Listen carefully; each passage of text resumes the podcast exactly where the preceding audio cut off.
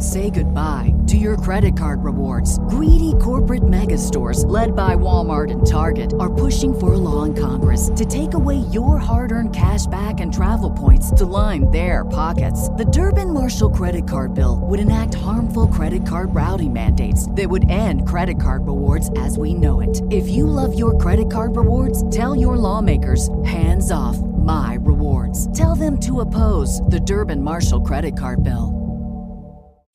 Aboard the inaugural sailing of Carnival Celebration. This is Cruise News Today with Doug Parker on location. Good morning. Here's your cruise news for Tuesday, November 15th.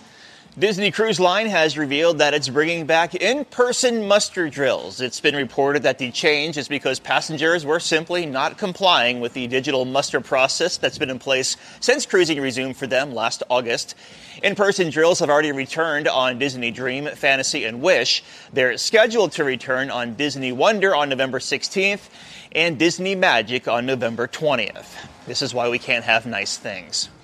And Carnival Cruise Line has opened up reservations for Carnival Venezia, which will sail from New York City starting next June. In the summer of 23, the ship will offer four to eight day voyages to the Caribbean, Bermuda, Canada, and New England. And then starting in September, it'll offer eight to 12 night cruises to the Eastern and Southern Caribbean. Carnival Venezia was built in 2019 as Costa Venezia with Carnival Cruise Line's sister brand Costa Cruises. She'll undergo an extensive renovation to receive popular venues including Waterworks, the Serenity Sun Deck, Seafood Shack, Fahrenheit 555, Alchemy Bar, and more. And MSC Cruises hosted the naming ceremony for its largest ship ever, the MSC World Europa, on Sunday night in Qatar. Attendees enjoyed a drone show, performances by local artists, video mapping on the ship's hull, and a cool fireworks display. MSC World Europa is the first world class ship, which will also be included with MSC's U.S. based MSC World America. World Europa will spend the winter in the Middle East before heading to the Med next summer. And finally, Majestic Princess returned to Sydney over the weekend with over 800 cases of COVID on board following a 12 day voyage to New Zealand, one of the largest outbreaks since 2020. The New South Wales Health designated Majestic Princess as risk level tier 3, which is the highest in the cruise ship classification system, and it means that over 10% of everyone on board tested positive. However, everyone was asymptomatic or just had mild symptoms. Australia and New Zealand are two of the last places in the world to continue requiring the the COVID 19 vaccination in order to cruise.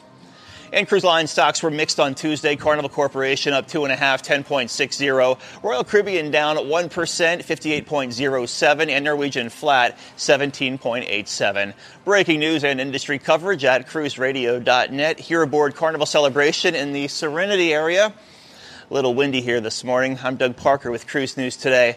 Have yourself a great Tuesday. The proceeding was a production of Cruise Radio. For more accurate and dependable updates, subscribe to our YouTube channel or visit cruiseradio.net. Everyone knows therapy is great for solving problems, but getting therapy has its own problems too, like finding the right therapist, fitting into their schedule, and of course, the cost. Well, BetterHelp can solve those problems. It's totally online and built around your schedule. It's surprisingly affordable too. Connect with a credentialed therapist by phone, video, or online chat all from the comfort of your home. Visit betterhelp.com to learn more and save 10% on your first month. That's BetterHelp H E L P.